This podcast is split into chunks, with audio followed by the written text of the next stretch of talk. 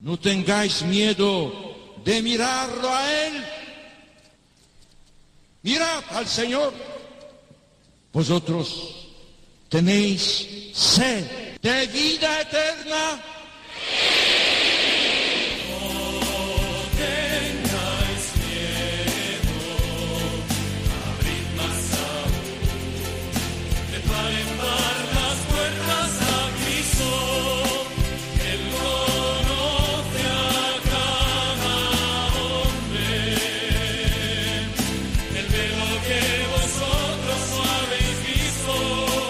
Comienza No tengáis miedo, con el padre Juan Francisco Pacheco.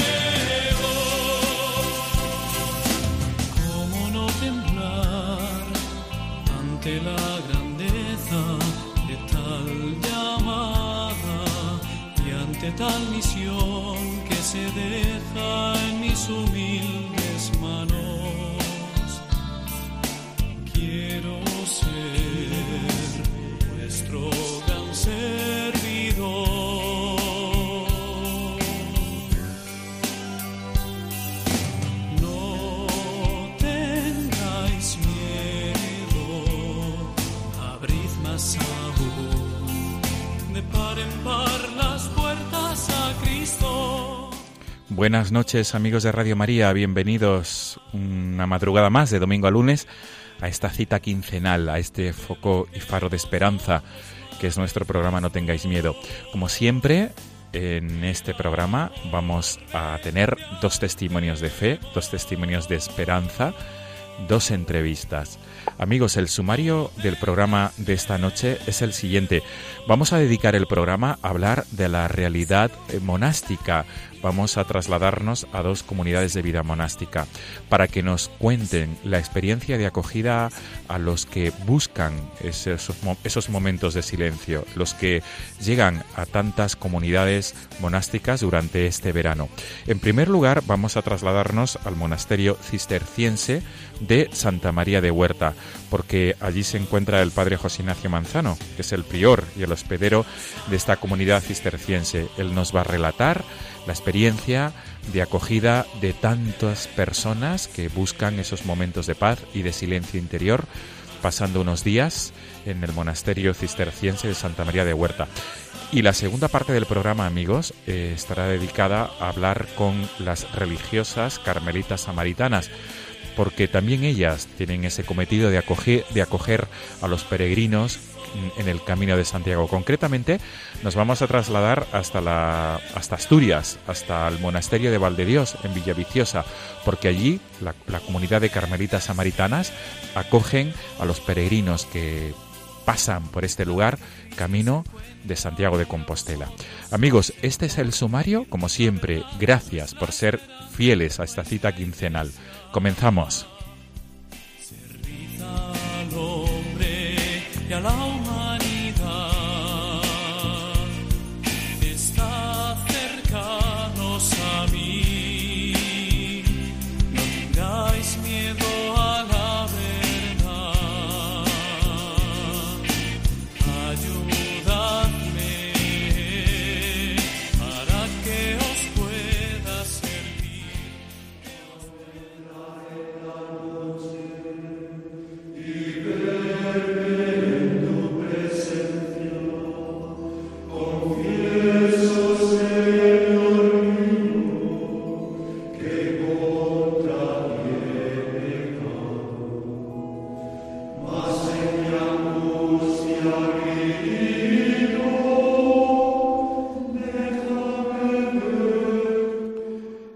Amigos de Radio María, estamos escuchando el tema El Himno al entrar en la noche, este himno del Cister, porque nuestro primer invitado de esta noche, el padre José Ignacio Manzano, de la Orden Cisterciense, ha querido que sonara al comienzo y al final de la entrevista.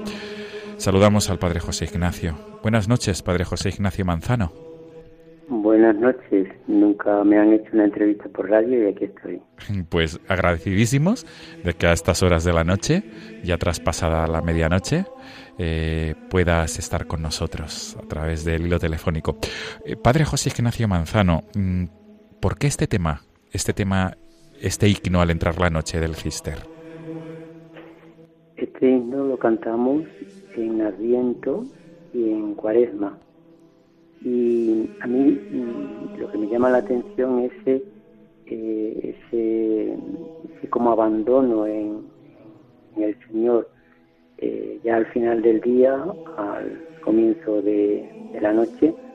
Es uno de los himnos, yo creo, más hermosos que cantamos en completas, y también a la gente a la que acude a nuestras hospederías es un himno que le sobrecoge por ese deseo de Dios, esa búsqueda de Dios, ese acogernos a la compasión, al amor en el abandono, ¿no? A mí es un himno que me encanta. Pues con tu permiso, Padre José Ignacio, vamos a subir el volumen para que todos los oyentes de Radio María puedan disfrutar de este himno nocturno.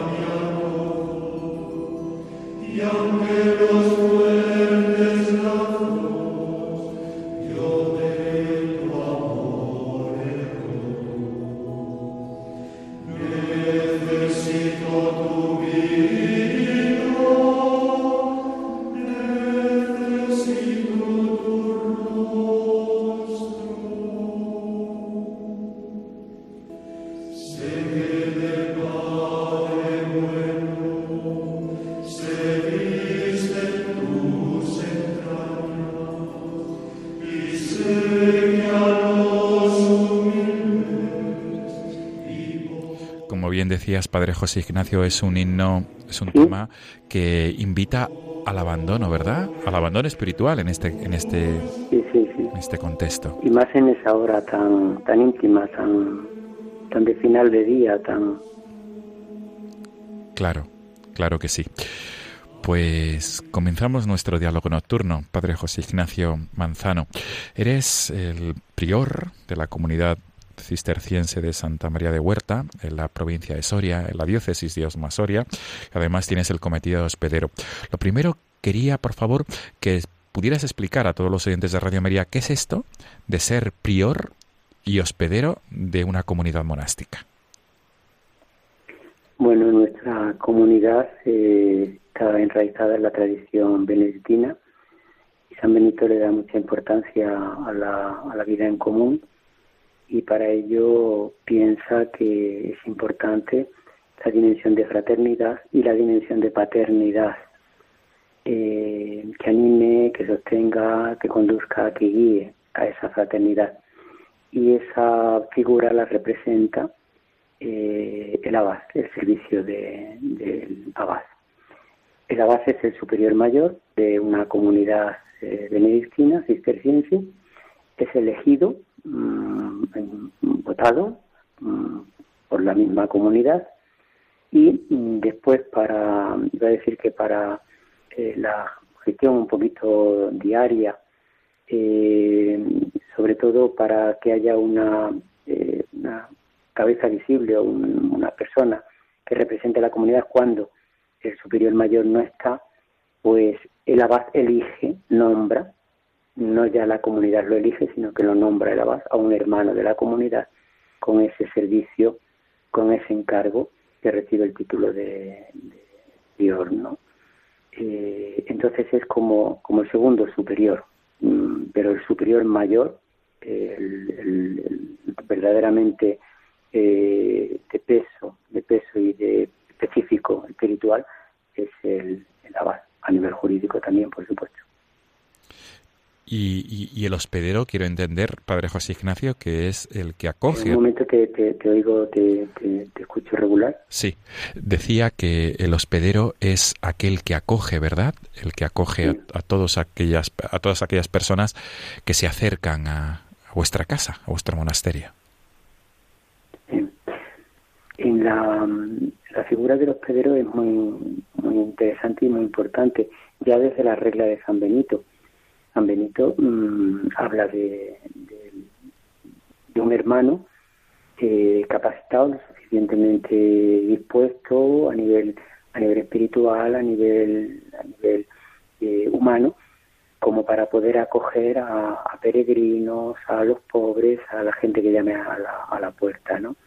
Incluso llega a tener como una especie de pequeño ritual, por así decir, de acogida, ¿no? De acogida, sabiendo que no se recibe simplemente a una persona, sino que en esa persona se quiere recibir, acoger a Jesucristo, ¿no? Está tomado, evidentemente, del Evangelio. Entonces, él le dedica una línea, me parece que un capítulo, a ese servicio dentro de la comunidad. Sobre todo en tiempo de San Benito eran pues gente que iba de paso.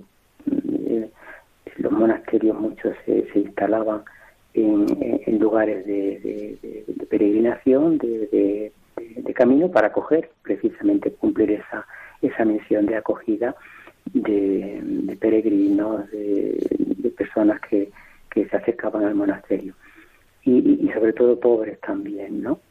Bien, hoy ha ido evolucionando y quizás se ha institucionalizado, se ha organizado un poco más para, además, ser o proporcionar un espacio, un ámbito, un ambiente de recogimiento, de silencio, de oración, de poder participar con la comunidad en el ritmo litúrgico y por tanto ya es un servicio que incluso se propone, no ya que se espera que se venga con el peregrino, que pueda venir a cualquier hora o en cualquier momento, sino que se propone, se ofrece como un servicio a la Iglesia, a la sociedad, etcétera, ¿no? Entonces yo creo que está cumpliendo, puede cumplir ese papel que otras ofertas, por así decir, a nivel de acogida, digamos más organizadas, a nivel de turismo o de otro tipo de ofertas, pues lógicamente no tiene la gente, ¿no? Entonces la misión es esa. Después, además, nuestra comunidad tiene una pequeña casita de albergue en donde a transeúntes pues que andan, iba a decir, como desorientados, descaminados, como perdidos, una dimensión de incluso hasta de como desajuste a nivel humano, pues se le ofrece la posibilidad de descansar, de pasar una noche, de asearse, sobre todo de descansar, ¿no? Entonces, es para poquitos, para 4 o 5. Estamos en un pueblo, tampoco vienen muchos más, pero bueno, creo que es un servicio de la que la comunidad está muy satisfecha y lo desea y lo quiere y lo mantiene. Muy bien.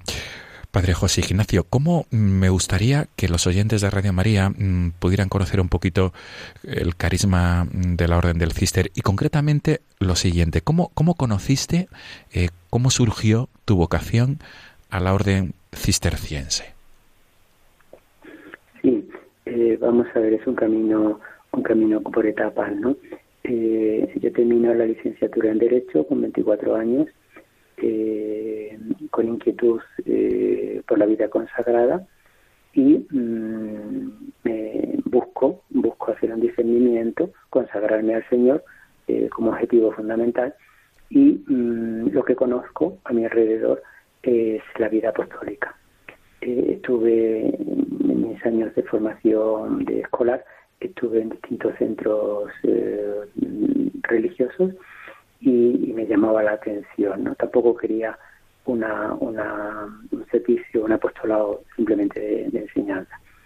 Y entré, me puse en contacto con la Congregación de la Misión, los Paulis, y ahí entré con 24 años, ahí hice mi noviciado, ahí hice mi formación teológica, filosófica teológica, ahí hice los votos perpetuos con 28 años y ahí permanecí hasta los 46.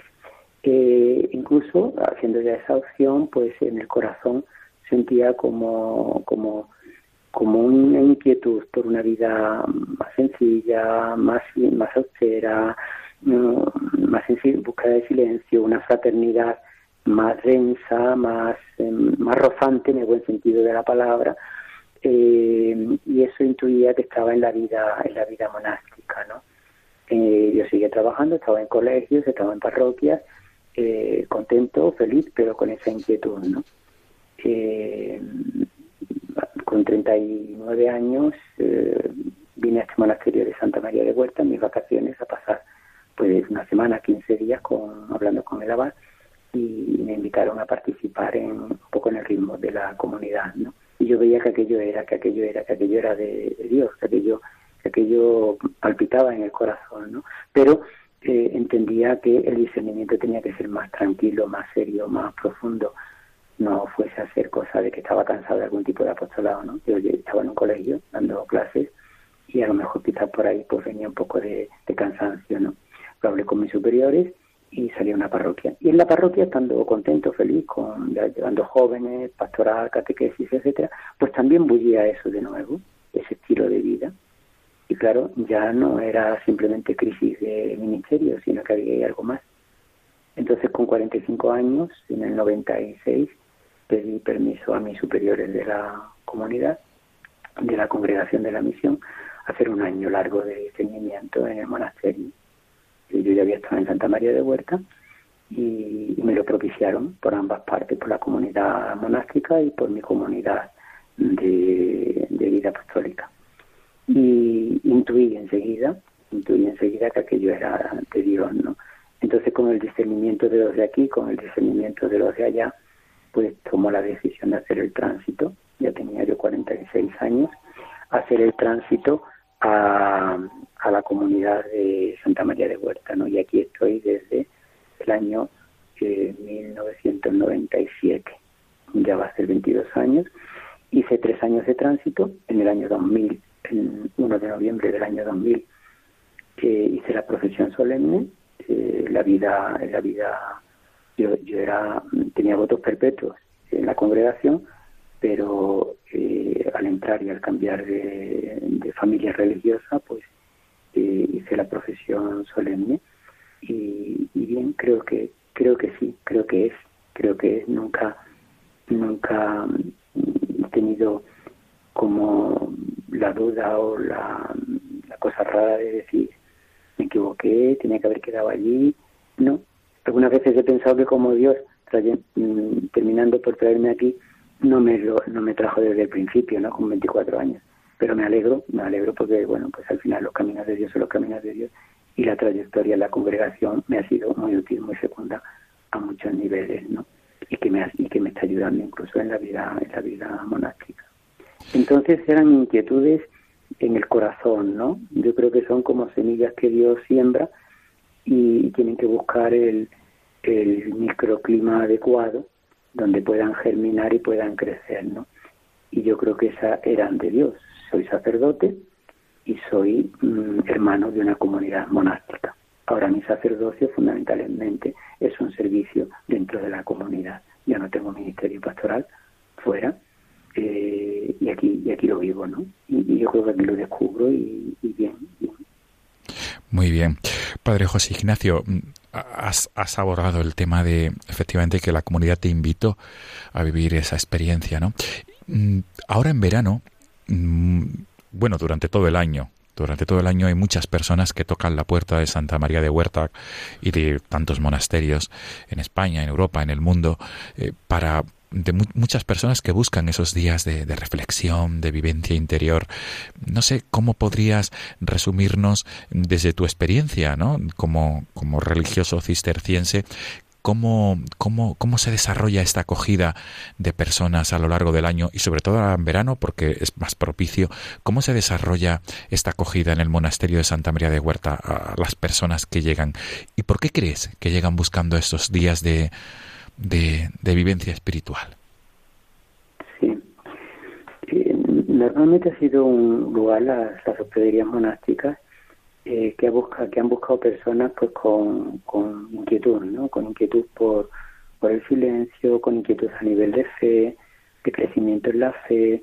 Nuestras prederías hasta hace, me parece que unos 18, 20 años, tenía solamente 8 habitaciones. Entonces la capacidad de acogida era relativamente pequeña, ¿no? Ahora tenemos 17 y creemos que es un número suficiente. En algunos momentos se puede convertir un poquito jaleosilla, pero 14, 15 en esta temporada alta, 16, pues es el número en esta temporada alta, justo en verano, julio, prácticamente de Semana Santa hasta septiembre, pero julio, agosto, que muchas personas toman vacaciones, descanso, pues un tiempo que quieren dedicar es a pararse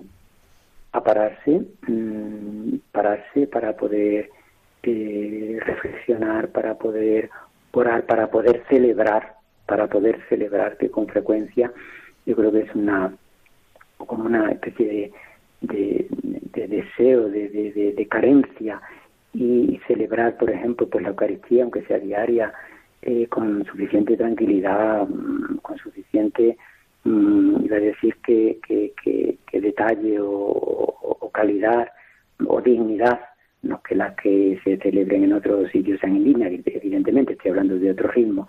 Entonces, eso hay mucha gente que lo aprecia y lo desea, ¿no?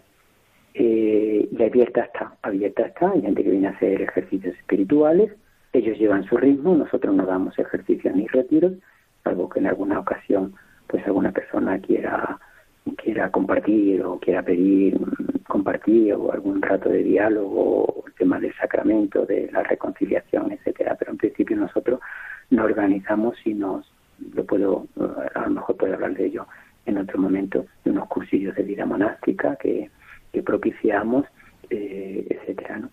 Y nos estamos dando cuenta de que de unos años para acá también está llamando a la puerta de la hospedería del monasterio personas que sin cimiento o con el cimiento ahí en la nube, en el steinbach de la fe, llaman a la puerta del monasterio buscando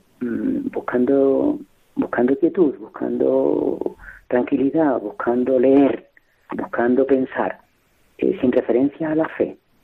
Incluso hay algunos huéspedes que no aparecen por la capilla, ¿no? Pero uno tiene la intuición de que le está sirviendo, de que le está ayudando, de que le está sirviendo ese ritmo familiar, ese encontrarse consigo mismo, ese ambiente de sencillez, y algunos que al principio no se acercaban a la liturgia, pues yo he visto personas que al final han terminado yendo casi a todo el ritmo litúrgico diario, y se han ido como diciendo, bueno, pues yo vine así, me voy asao. Eso no quiere decir que haya redescubierto sus raíces cristianas, ¿no? Incluso hay algunas personas que dicen, yo no soy católico, yo no soy cristiano, que no hacen confesión de ateísmo, pero ahí están y ahí vienen, y les preguntas el por qué, y la contestación es esa, ¿no? Aquí hay algo, no saben definir, ellos hablan de una energía, digo, a mí no me hables de energía, me hablas de Dios y de su gracia y de su amor, pero ellos lo verbalizan con esas palabras, ¿no? Entonces eso nos estamos dando. Una cosa que tenemos clara, de la que queremos huir, y que a lo mejor hay gente que cuando llama a la hospedería y es lo primero que le pregunta, le echa para atrás, es a qué viene, ¿no? A qué viene. Hoy, sobre todo, de que sea un espacio de turismo barato. La pensión de la hospedería, pensión completa con habitación, desayuno, comida y cena, son 38 euros. Negocio no es, a la comunidad le viene bien, pero sobre todo poder propiciar un servicio a la mayor parte de la población que lo desea, ¿no? Incluso, bueno, pues si hay alguno que tiene alguna dificultad, es cuestión de verbalizarlo y de hablarlo. Pero que no sea, porque nosotros no podemos competir de ninguna manera con la oferta turística que hay, tan amplia y tan variopinta. Pero sí que podemos ofrecer una cosa que no le va a ofrecer un, un balneario, una casa rural, mucho menos un hotel, etcétera, etcétera, que es ese espacio familiar de poder participar con unos monjes que quizás no han visto nunca uno en su vida, y ahí estamos, ¿no? Por ahí va el servicio de la, quiere ir el servicio de la hospedería. A nosotros nos agrada muchísimo el ser acogidos por el huésped que participa en nuestra liturgia, como nosotros acogemos al huésped que viene a nuestro monasterio. Padre José Ignacio, ¿tenéis en el monasterio estadísticas de las personas que durante el año visitan vuestro monasterio y que son acogidos durante algunos días? No, estadísticas no tenemos. Lo que sí tenemos es la experiencia de gente que repite, pero además 3 o 4 veces al año, ¿no? Porque bueno, pues es un espacio que necesitan ya como en su vida pararse y es decir, llenarse o retomar, ¿no? Personas que vienen 4 y 5 veces al año, pero para pasar, pues a lo mejor 4 o 5 días. Gente que viene al año a hacer sus ejercicios espirituales y repite y viene aquí porque les viene muy bien. Y después hay bastante gente de fin de semana que viene el viernes, es cuando puede descansar y hacer un poco de parón y salir el domingo. Pedimos 2 noches como mínimo, 2 días, 2 noches, y mucha gente la hace así, ¿no? Y también pues personas que han venido y no aparecen a los 2 o 3 años. Pero eso de huéspedes ya conocidos, ya casi familia de la y de ahí ha ido surgiendo una fraternidad de laicos, fundamentalmente ha ido surgiendo una fraternidad de laicos vinculados al monasterio, pero bueno, eso ya es otro tipo de acogida, un poco como más organizada, ¿no? Y otro tipo ya de cultivo, de cuidado, de crecimiento en la fe, etcétera, ¿no? A eso sí que se les cuida y se les atiende, se les forma y se les anima y nos animan, que es la comunidad la que ha tomado la decisión de acogerlos, ¿no? Porque ellos lo han pedido, ellos lo han buscado. Creemos que ha sido cosa del Espíritu, porque además ha ido surgiendo, sin hablarlo, en distintos monasterios de distintas partes del mundo, el mismo fenómeno, ¿no? Y ahí está. Claro. No sé si tienes alguna anécdota vivencial que hayas experimentado con algún huésped en el monasterio de Santa María de Huerta y que puedas compartir con todos los oyentes. Sí, una anécdota, porque bastante, ¿no? Pero una que me dejó descolocado, ¿no? Un chaval del año pasado, un chico con 26 años, que me llamó a la hospedería, que quería venir a la hospedería, y estuvo 4 o 5 días, me parece que estuvo 5 días, y además quiso comer en silencio, quiso comer aparte, porque tiene la posibilidad de gente que viene a hacer retiro y quiere comer en silencio, pues era un comedor pequeño donde lo puede hacer, ¿no? Pues este chico quiso comer en silencio y yo le decía, ¿tú dónde eres? Que un arquitecto, eres un chico que debe tener arquitectura. Y antes de empezar a trabajar aquí en España, porque había estado en extranjero, pues quería pasar unos días, ¿no? Y ya fue tanta mi curiosidad que le digo, le pregunté, me encantaría charlar contigo un rato. Dije, pues sí. Y porque además cada vez que le llevaba la comida, pues algunas palabras nos cruzábamos, ¿no? Y eso, pues un chaval, cree en Jesucristo, al estilo de como muchos creen, un chaval sano, me parecía que aparecían las completas, nada más, pero bueno, le atrae esto, le llamaba la atención, y además siguió el ritmo de silencio, estudiaba, leía, paseaba, y tú dices, bueno, yo le preguntaba, decía, oye, ¿y qué hace un chico como tú en un lugar como este? Al pronto tan extraño, ¿no? Tan raro, tan distinto, ¿no? Y eso para mí se me quedó grabado, digo, es una anécdota humana que ahí está, ¿no? La mayoría de las gente que viene por aquí pues está en torno a los 50, 50 y tantos por ahí, ¿no? Pero de vez en cuando aparece gente también pues inquieta y he conocido a varios, ¿no? Ahí viene. Qué bueno. Otro tipo de... Sí, dime. Sí, Padre José Ignacio, ¿cuál es el modo para que los oyentes de Radio María pudieran conocer mejor el monasterio de Santa María de Huerta? ¿Cuál sería el modo más fácil?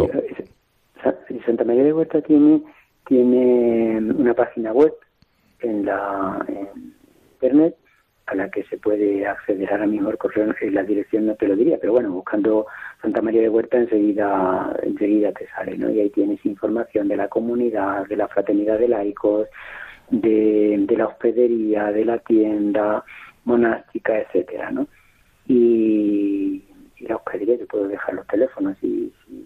Sí, por supuesto. Entonces, gente por contacto, gente por boca a boca, otros porque ya han estado... pero sobre todo ahora mismo por el tema de internet, ¿no? Oye, he visto en internet que tenéis una hospedería que era información, ¿no? Pues se le da, ahí está puesta la básica y fundamental, ¿no? Pero a mí me interesa el contacto personal y la información personal, sobre todo para insistir en lo que decía antes, que no sea un lugar de turismo donde yo salgo a visitar y duermo y ceno y desayuno, nada más. No nos interesa eso porque ya digo que la capacidad es muy reducida y lo que nos interesa es que la aproveche otro tipo de personas.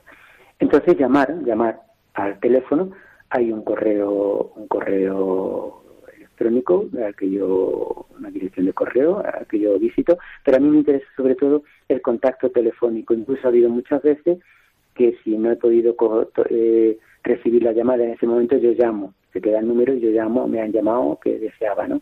Porque me interesa un poquito ese contacto personal y esa clarificación, ¿no? Entonces, de una llamada de teléfono se le informa de esta información básica y si tiene pensado alguna fecha, pues hacemos la reserva, ¿no? Mínimo decía de dos días, dos noches, máximo de 8 y poco más, ¿no? Está abierta todo el año, es mixta,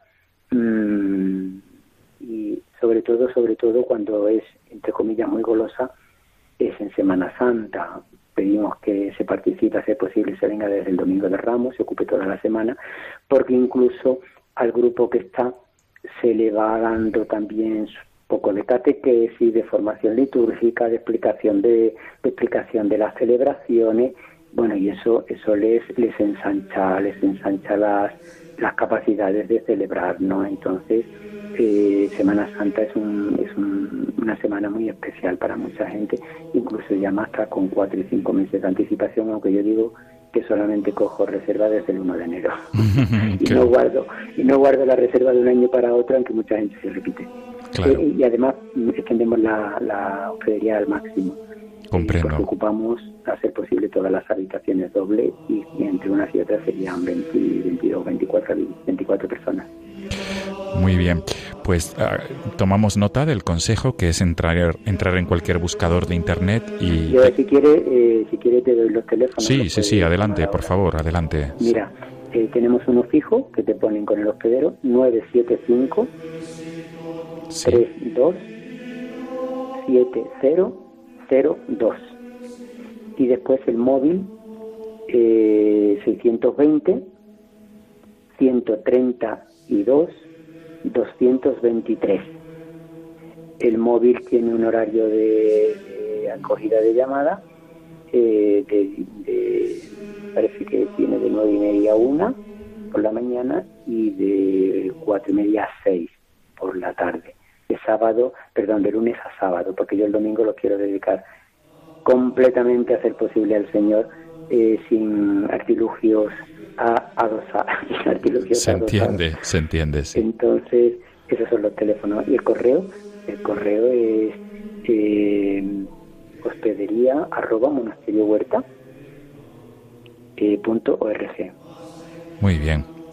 Pues también tomamos nota del consejo. En cualquier buscador de internet, teclear Santa María de Huerta y aparecerá la web de vuestro monasterio. Pues ha sido un placer, Padre José Ignacio Manzano, prior y hospedero de la comunidad cisterciense del monasterio de Santa María de Huerta, en la provincia de Soria. Mil gracias por atendernos. Y sobre todo, gracias por este mensaje de esperanza y de mucha confianza que has transmitido, que es, entre otras cosas, la labor que vosotros desarrolláis en vuestro carisma cisterciense, de ayudar a otros a encontrar a Jesús, a Dios. Muy bien, buenas noches. Buenas noches, Padre José Ignacio, y mil gracias. Nos quedamos con este tema que has elegido, el himno Al entrar la noche, el himno que cantáis en la comunidad cisterciense. Hasta pronto. En completas. Hasta pronto, Padre José Ignacio. Buenas noches.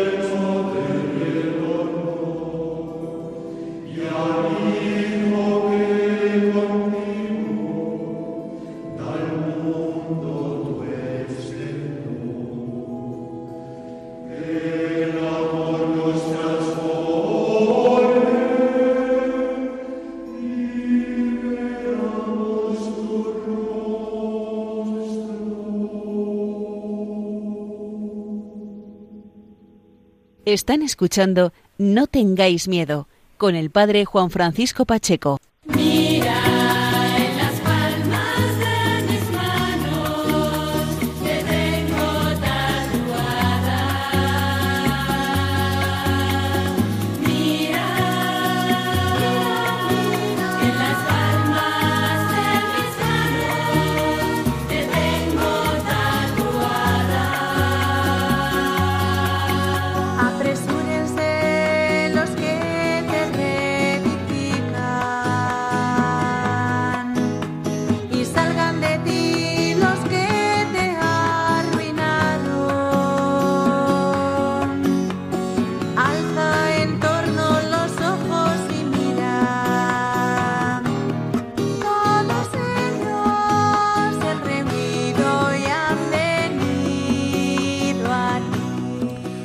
Amigos de Radio María, continuamos el programa de esta madrugada del 13 de agosto, en las vísperas ya de la Asunción de Nuestra Señora.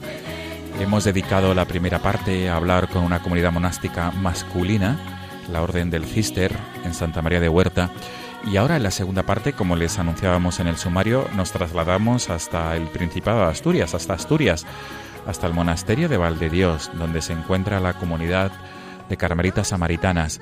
Ellas, entre otros cometidos, tienen la acogida a los peregrinos, y durante este verano son muchos los que atraviesan este valle, en la zona de Villaviciosa, en este valle de Valdediós, camino hacia Santiago de Compostela, y allí se encuentran con estas religiosas, con las Carmelitas Samaritanas. Por eso está al otro lado del teléfono con nosotros la hermana Fátima, que es Carmelita Samaritana, a la cual saludamos y agradecemos que esté con nosotros a estas horas de la madrugada. Hermana Fátima, buenas noches. Buenas noches. Gracias por acogernos en vuestra casa, de verdad, a través del teléfono. No, de nada. Es un gusto poder hacerlo. Qué bien. Estamos escuchando de fondo este tema, Tatuadas en sus manos, que es una canción vuestra, de las Carmelitas Samaritanas. ¿Por qué has escogido este tema, hermana Fátima? Bueno, pues yo creo que esa canción representa muy bien lo que somos para Jesucristo, ¿no? Que Él nos ama tanto que ha entregado su vida por nosotros, ¿no? Y Él nos lleva realmente, pues, tatuadas en sus manos. O sea, somos tan importantes para Él que hasta ha querido dejarse tatuar, ¿no? Por amor a nosotros, ¿no? Tatuarse se ha dejado clavar en la cruz por redimirnos, ¿no? Entonces yo creo que eso es lo que refleja esa canción. Qué bueno. Pues con tu permiso, hermana Fátima, vamos a subir el volumen porque además suena muy bien y tiene mucha enjundia el mensaje que transmite. Mira en las palmas de mis manos.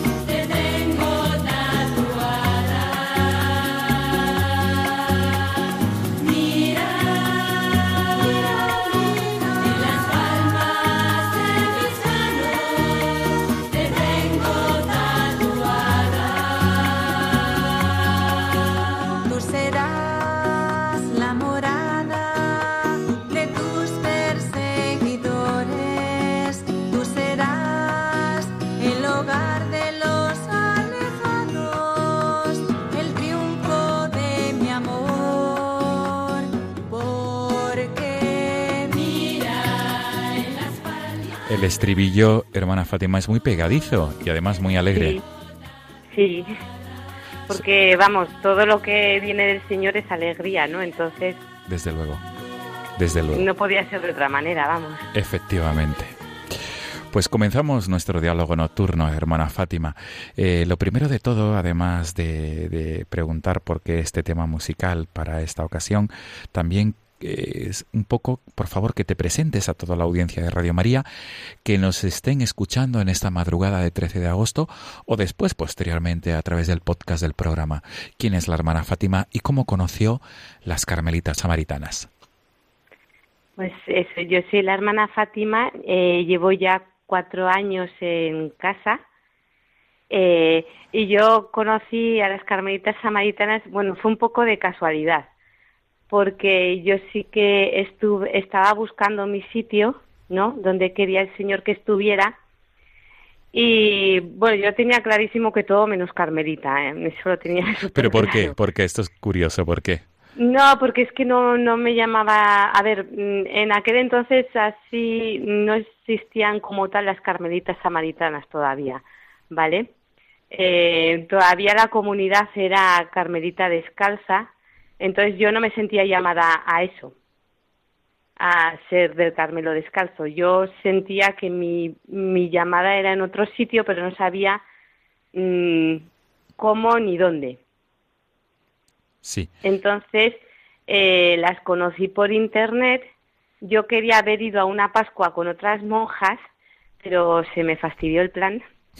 Y entonces pensé, bueno, pues voy esta Semana Santa a rezar con estas monjas carmelitas que están en Valladolid. Y pues resulta que cuando llegué, el Señor me dio la gran sorpresa de que esas carmelitas, no, pues eran mis hermanas. Y era mi hogar ese. Sí. Entonces, o sea, fue algo totalmente inesperado. Yo no tenía planeado eso, pero el Señor me sorprendió con eso y la verdad es que fue una sorpresa maravillosa, puedo decirlo.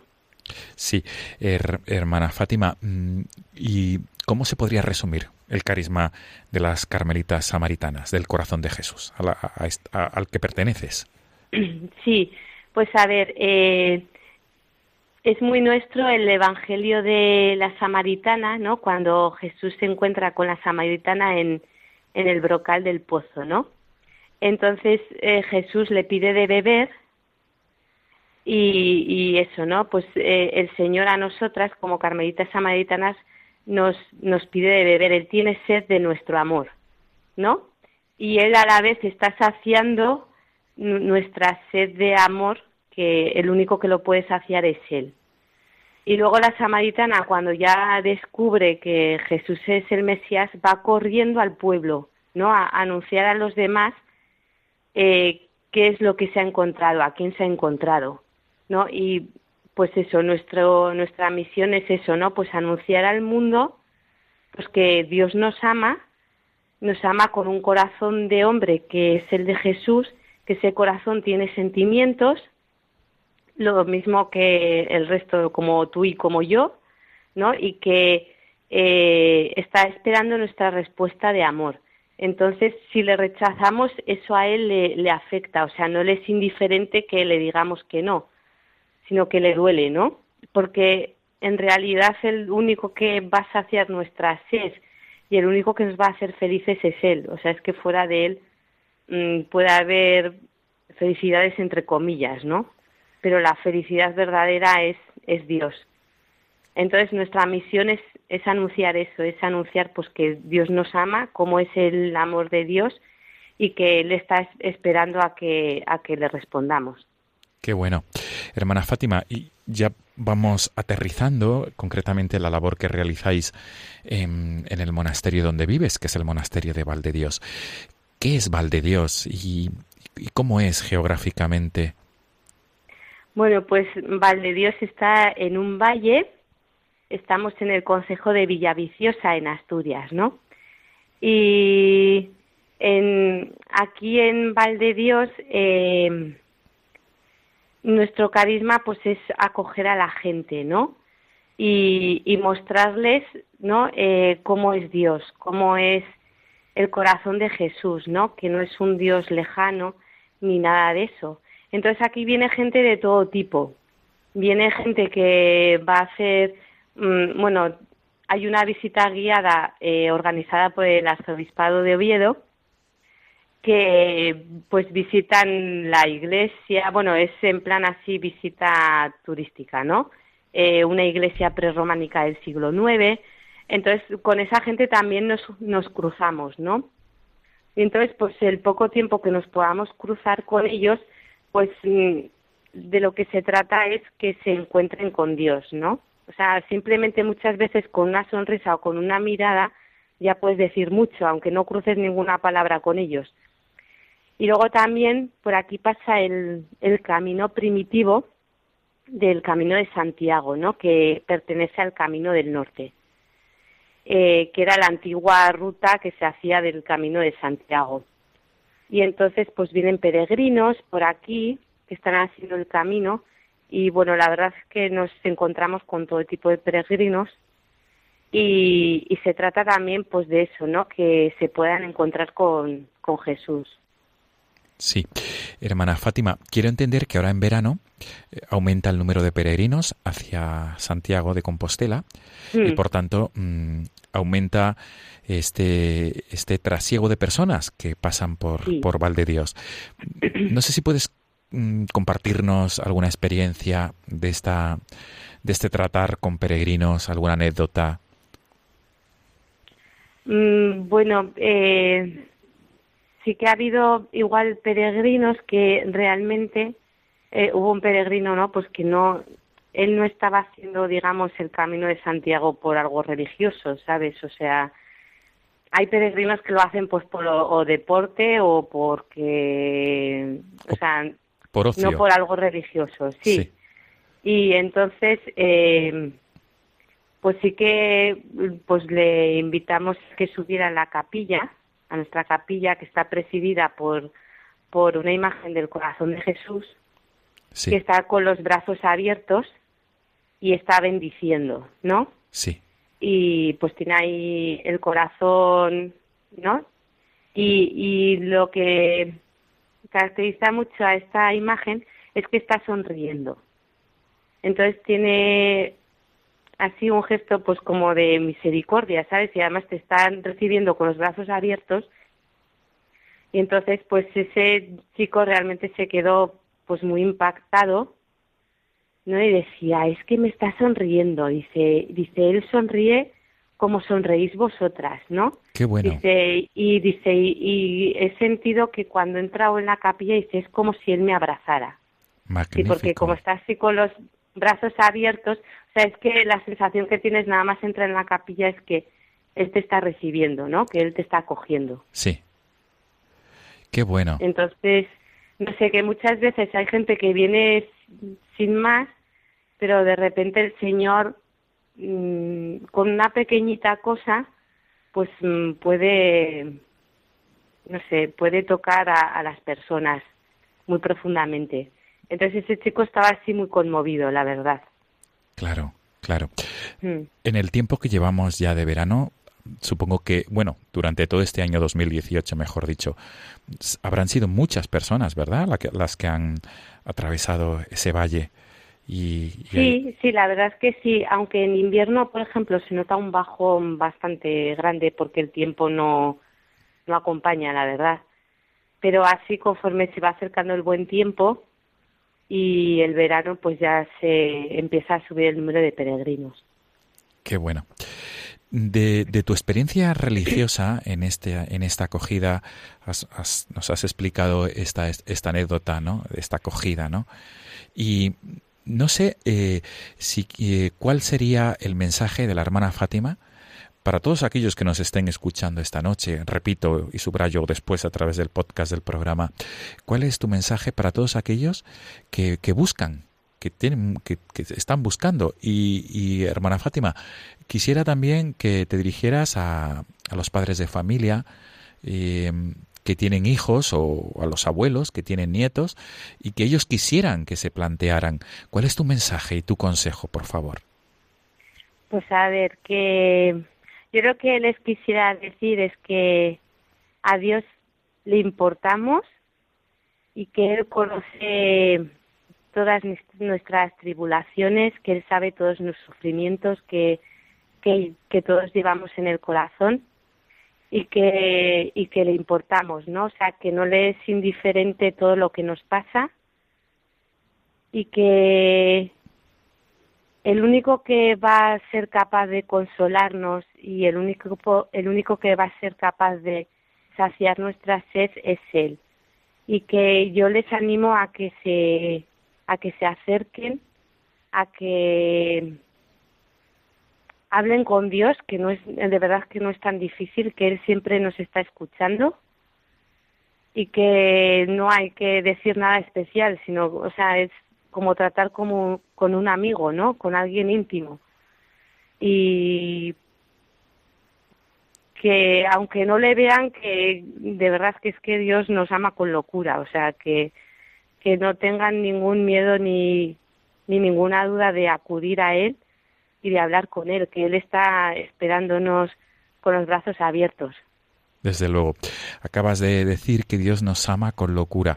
Pienso que esto lo dices desde la propia experiencia. Tú has vivido ese amor de Dios, hermana Fátima. Pues sí. Si no lo hubiera vivido yo no estaría aquí, la verdad. Porque, a ver, cuando las personas respondemos a nuestra vocación religiosa es porque nos hemos sentido amadas por Dios, nos hemos encontrado con Él, o sea, y hemos sentido su amor infinito, que hemos sentido que a Dios no le importa lo que hayamos hecho, porque Él nos está esperando siempre, que podemos haber tenido el pecado más grande del mundo y Él nos está esperando siempre, y que, vamos, que su amor es incondicional, o sea, mi experiencia es que Él me lo da todo gratis y me lo da porque me ama. Claro. Y que simplemente Él está esperando a que yo le responda.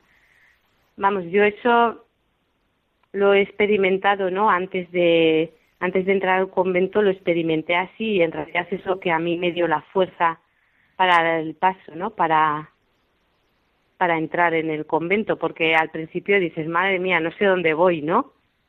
Y no sé qué es lo que voy a hacer aquí, pero, o sea, Dios te da todo el amor y luego tú intentas hacer lo poquito que puedes.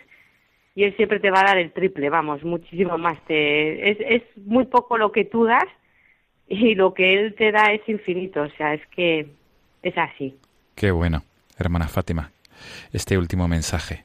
Él te da el triple, el infinito, con lo poco sí que nosotros aportamos. Hermana Fátima, se nos agota el tiempo y no quisiera terminar sin que nos aconsejes el modo de conocer mejor la comunidad de Carmelitas Samaritanas, este carisma, mejor dicho, de Carmelitas Samaritanas. ¿Cuál es el modo para contactar con vosotras y conoceros más en profundidad? A ver, por ejemplo, nosotras somos muy activas en las redes sociales, porque así como tenemos que anunciar que Dios nos ama, ¿no? Pues usamos todos los medios que están a nuestro alcance.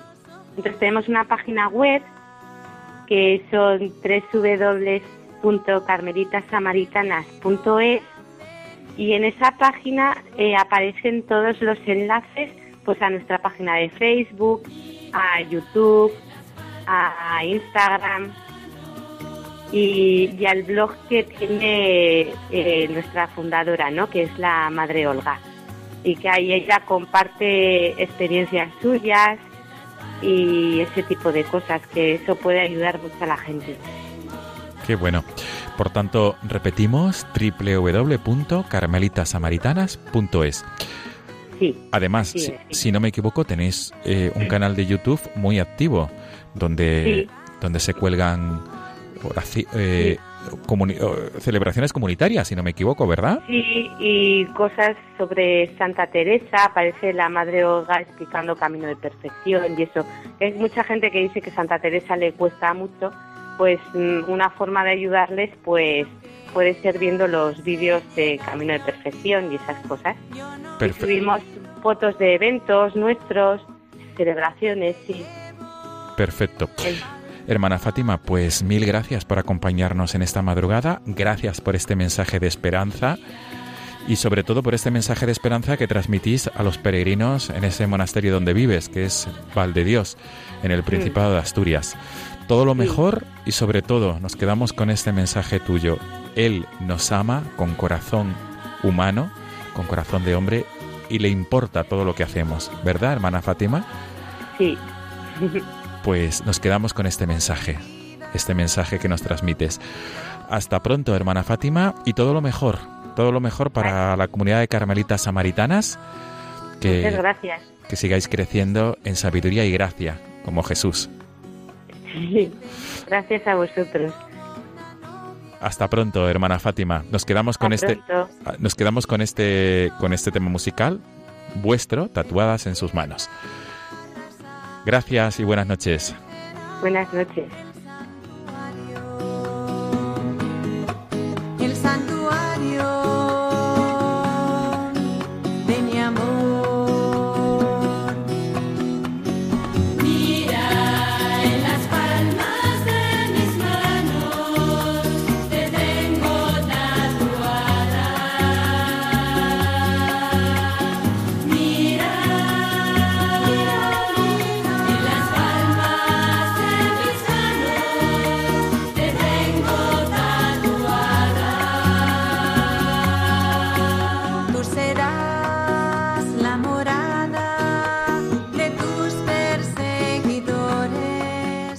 Amigos de Radio María, despedimos el programa de esta ocasión y nos volvemos a encontrar en 15 días, Dios mediante. La próxima semana tendrán con ustedes aquí en el programa, a las 12 de la noche, quiero decir, tendrán con ustedes el programa Camino de Santiago con Manuel Varela, José Francisco Ruiz Jiménez y su equipo. Nos volvemos a encontrar, Dios mediante, en la madrugada del próximo 26 al 27 de agosto. Como siempre, les dejamos el teléfono, como siempre, les dejamos el correo electrónico del programa, que es el siguiente: notengaismiedo@radiomaria.es. Repito, notengaismiedo@radiomaria.es.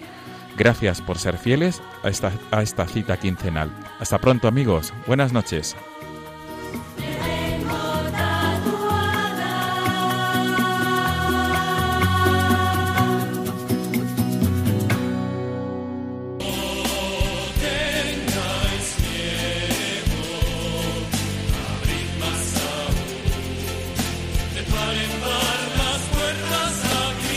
Y así finaliza en Radio María No tengáis miedo, un programa dirigido por el padre Juan Francisco Pacheco.